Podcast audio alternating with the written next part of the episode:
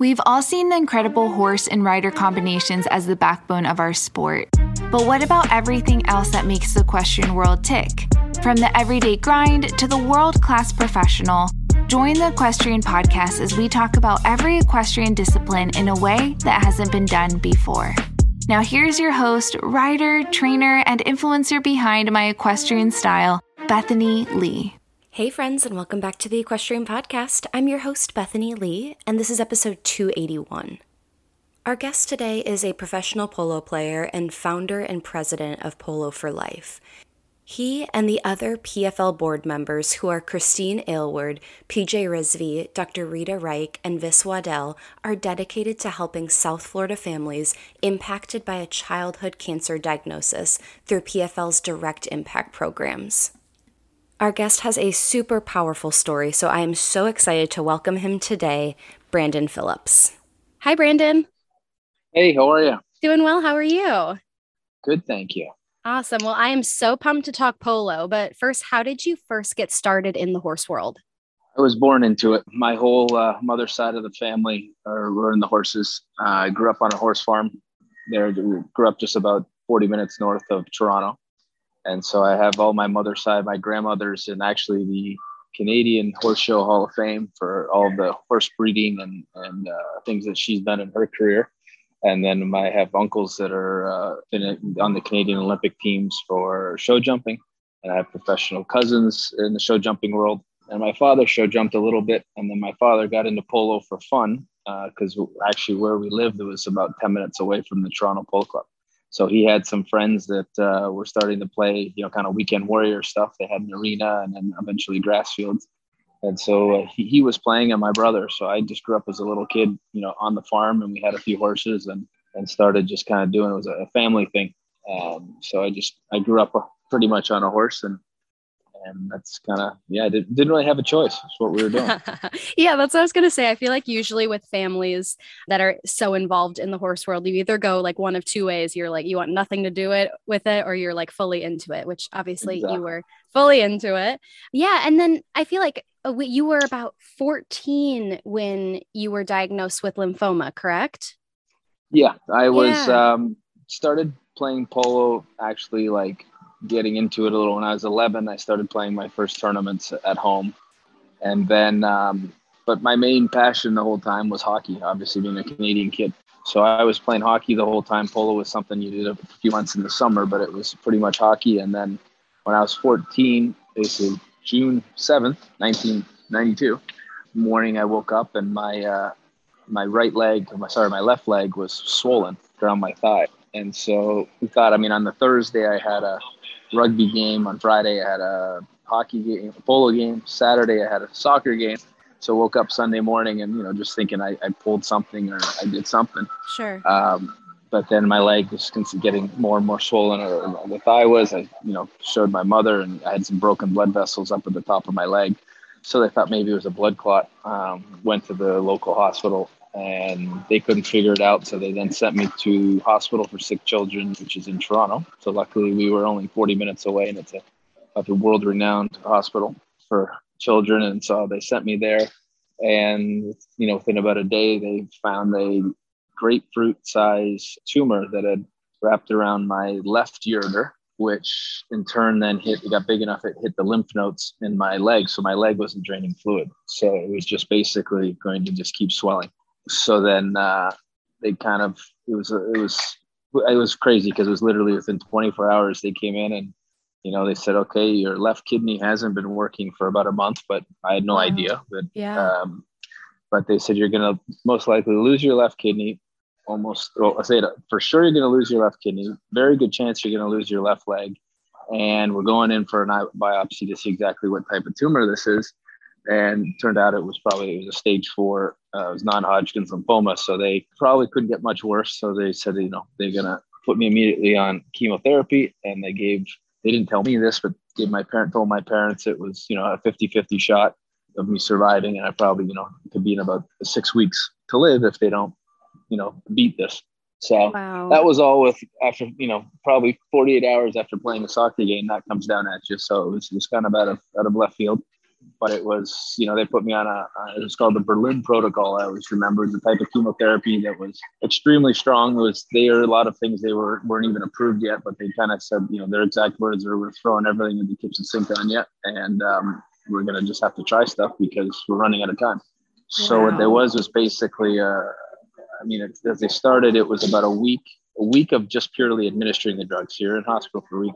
I was basically all, all in, in the hospital the first 35 days. The first month I lived there, and uh, they were literally coming in with with uh, measuring tape around my leg, and they're like, "Okay, if it gets to a certain size, we're gonna have to whack it off," uh, because they're just they're, until the chemotherapy kicked in, they didn't know if it was going to work, and if it did, how well, and if it was able to shrink it that quickly that my because it was inoperable this tumor. It was uh, non-capsuled, which meant it was stuck to everything, so they couldn't just come in and cut it out and relieve the pressure. So they had to rely on drugs to, to, to do it. So fortunately, after the, you know, the first round, it's about a, a, week of administering the drugs.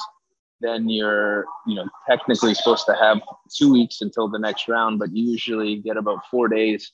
Then all your counts go down, your blood counts, everything gets super, super weak, and you then pretty much go back to hospital for them trying to keep you alive for a week until your blood counts come back up. And as soon as you start to feel like a human again, they'll hit you again with another round so mm. of chemo. So that's kind of the cycle that went for about four and a half months of that. And you know, the side effects, I think I went through about 22 spinal taps and you get all the side effects from the drugs, which are, yeah. you know, you know, when you get a canker sore, you have that little white, you know, in, mm-hmm. in your, mm-hmm. on your lip. Well, my whole tongue, mouth, and throat was white.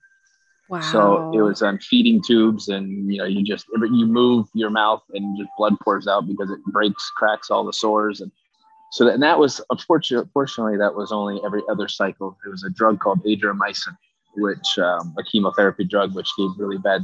Those that attacks all the fast-growing cells. So, you know, your all your glands in your mouth and your saliva and all that stuff. It it has a effect too. So that was probably the most painful part of it. The sides of the, you know, the spinal taps where they actually t- use it to test the cerebral fluid, make sure that the cancer hadn't gone anywhere else, and then they actually pump chemotherapy into your cerebral fluid to go around your brain.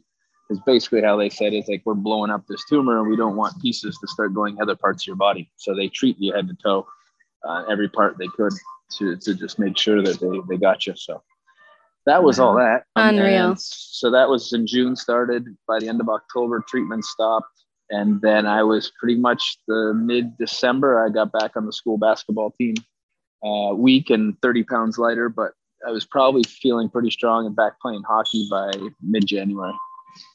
But it, it, was, yeah, I think, I think I, I went in super healthy at 14 at like 135 pounds. I think I went down to 100 or I lost about 35 pounds through the whole thing. And then, um, you know, it took a couple months afterwards and then got back, back going again. So that was it. So then got back in the, the swing of things and, you know, you just go every two weeks, you're going for CAT scans and once a month and every four months and every six months. And like now I go still to this day, go once a year and just make sure everything's good. But I know the type I had, they told me it was, uh, yeah, they hadn't seen much come back until after five years. So five years was kind of the good point. And I think now, I mean, it was 92, so I'm probably well over 20 something years right now. Yeah. So, well, I was born in 92 and I, my 30th birthday is tomorrow. So, oh, well, happy birthday. And I feel very old now. Yeah.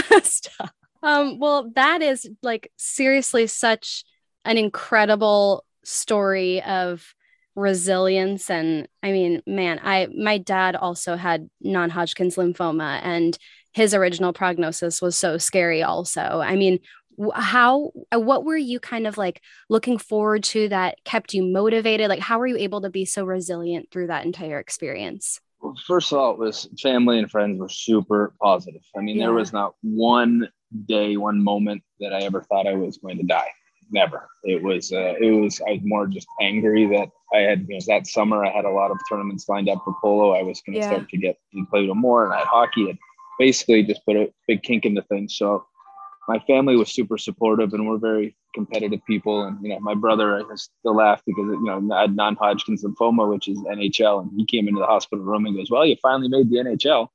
So I was like, yeah, just the wrong one. I was like, yeah, thanks, th- thanks for reminding me. Oh gosh. So, uh, so anyway, that was uh, just probably that. And then I, I really do feel, I mean, what it, what this did, this, I, am a professional polo player now because of cancer, as crazy that sounds, because it, it just got me very motivated and just needing to get out of get out of where I am and, and move on with what we wanted to do. Yeah, what kind of role did you would you say that like horses and polo played once you got out of the hospital and kind of got into your road of recovery and and kind of trying to get back to life again? It was huge because you know because of all the weight I lost and you know at that age trying to get back into hockey right away at the level I was playing at. Um, and kids had already they'd gained 40 pounds and I'd lost 30. So I was, you know, 70 pound difference between kids I was playing with. And so it was it was kind of a little frustrating. And so horses is something, you know, I could go to in polo, I could go to and it didn't matter the size I was. So I, I really started getting my confidence and, and and really working harder more at polo and with the horses um, right away. I mean, the second I could uh, I could I could get on a horse, I did and then really fired in with that. That was now 15, and, and by the time I was 17, I was playing. I was a professional polo player um, in Florida. So it, it, took a couple of years, and then I got an opportunity and made a, a big team in Florida, and uh, and that's it. And I've moved to Florida, and I've been home ever since, and, and playing professionally ever since. EcoGold has always been on a mission to modernize the saddle pad and improve your horse's safety, comfort, and performance. EcoGold has really continued to be at the forefront of innovation. I personally am so fortunate to be a part of a top team in the hunter jumper world at Heslink Williams, and we only use EcoGold's fitted pads for showing. We're in good company because Olympians like Boyd Martin, McLain Ward, Jacqueline Brooks, Jessica Phoenix rely on EcoGold pads every single day. So, to get more information about EcoGold, you can visit their website at ecogold.ca. That's E C O G O L D.ca. Amazing. Well, your experience obviously had some part in motivating you to help others and you founded Polo for Life. So tell me a little bit about what inspired you to start an organization like this. Sure. I mean, when I started playing professionally, I never ever wanted to talk about when I was sick or talk about cancer in general. I mean, it was as bad as turning the TV off when I saw a bald person. I mean, I just wanted nothing to do with it. I didn't want anyone to know about it. So it was many years of that and then when I was, I guess now probably my early 30s, uh, an opportunity from from a friend of mine that was was uh, working at the International Polo Club where we play there in, in, Palm Beach, and she said the you know local chapter of the Leukemia Lymphoma Society was thinking of doing something with us and wanting to do a polo event or a charity event. So they you know thought of me and said, would you like to you know because of my past, would you like to be a part of it? And by that point, I finally kind of grew up and it's like it's about time I give back and and start talking about it more because I could start seeing how it could help other people. So we started this event, uh, and now it's maybe nine years ago now, uh, called Polo for a Purpose, and uh, we would do it with the Leukemia Lymphoma Society, and it, it grew. You know, the first year we put it together and made forty thousand dollars, and thought we were amazing. And by the third and fourth year, we were at about three hundred, four hundred thousand dollars wow. um, each year, and it was just a one day event and then uh, I decided to expand from there and, and, start my own foundation, which is now Polo for Life, because I wanted, I saw many other areas and, and many other, you know, need for financial assistance and, and any type of assistance for families. So I didn't want to just put all of our eggs in one basket with, uh, with the LLS. So uh, started Polo for Life, got our own 501c3. And what I did is expand to, there's four beneficiaries we, we work with, which is Kids Cancer Foundation in Royal Palm, Florida. Uh, there's Post, which is um, the oncology support team that's there just north north of West Palm, the Miami Cancer Institute, and Joe DiMaggio Children's Hospital. So now when we do these events, now we still keep our annual Polo for Purpose event, which last year raised over eight hundred and fifty thousand dollars uh, in the one day, and it was our best event to date. And now we're working obviously for our next event on February 27th. So we've now for our Polo for Life is, is pushing close to $3 million that we've raised. Um, and then what we do is I then present, uh, we set up programs with these beneficiaries. And I, I want to, you know, I want to know the money that we're, we're doing, you know, that we're, we're making is, is, is going right. So I don't want to be buying pencils or paying for salaries or, you know, I want this to go directly to the families and the patients. So we set up programs to know that, you know, see our dollars at work and, and go touch what, what we're doing. So that's how we set up programs. And then donate through these events to them. And then in wow. between our events, we also we started during COVID. We uh, you know families their child gets diagnosed and it's usually one of the parents for sure has to quit their job to look after and sometimes both. And through covid some were getting laid off. So there's a lot of financial uh, strain and, and, i know how that is you know the families you know and uh, it's not just your child that, that gets cancer it almost feels the whole family does it because everyone suffers. So what we did is start putting towards packages of financial aid to help uh, pay you know, mortgages, rents, car bills, car insurance, um, you know, the daily things, gas cards we're giving out, help for transportation. I mean, there's some families in, in the Palm Beach area that can't even, uh, you know, afford the fuel to get their children to, to treatment. So we were finding a lot of this. So, you know, we helped, you know, put out thousands, tens of thousands of dollars to local families to help them get through, uh, you know, through the, the basic needs um, so they can just concentrate on their child and not worried about a mortgage payment or a car payment. So that we kind of do on the side as well. Um, especially through COVID when we couldn't do our events, we are we are really concentrating on that. And so now we, uh, you know, so we're still doing that as long as, uh, and unfortunately, there's a few times, you know, we've we've had to help pay for funerals and the, the sad side as well. So we're just really trying to help out with families that, that local families that are needing the assistance, as well as putting these programs together, which can be anything from equestrian programs for not only the patient but their siblings, where the family can go do things. There's you know certain art programs. There's many things we're putting together as well that that are just helping helping the families get through it. And then what we have um, a very uh, one of our main uh, supporters is the Postage Stamp Farm uh, Foundation, and what they donate each year to basically pay. I have you know, one person on salary, and that person that the postage stamp pays for that. So everyone that you know, so I don't want anyone to think what I was, you know, I want people to know when they donate to Polo for Life, every dollar goes right back to the patient. So we get all of our costs covered by one one particular by Postage Stamp Farm Foundation, which was thankful for them. So everyone on top of that, that their money goes right to work. Amazing. So that was very important to me to not people to feel, you know, and I would never want anyone to ask where their money's going. You know, they give us a check. Uh, I want them to know exactly where it's going and how it's being used. Amazing. Yeah, that that's yeah. so cool. I mean, obviously Polo for Life has helped so many children and their families. Do you have like a favorite success story uh, from your work with Polo for Life?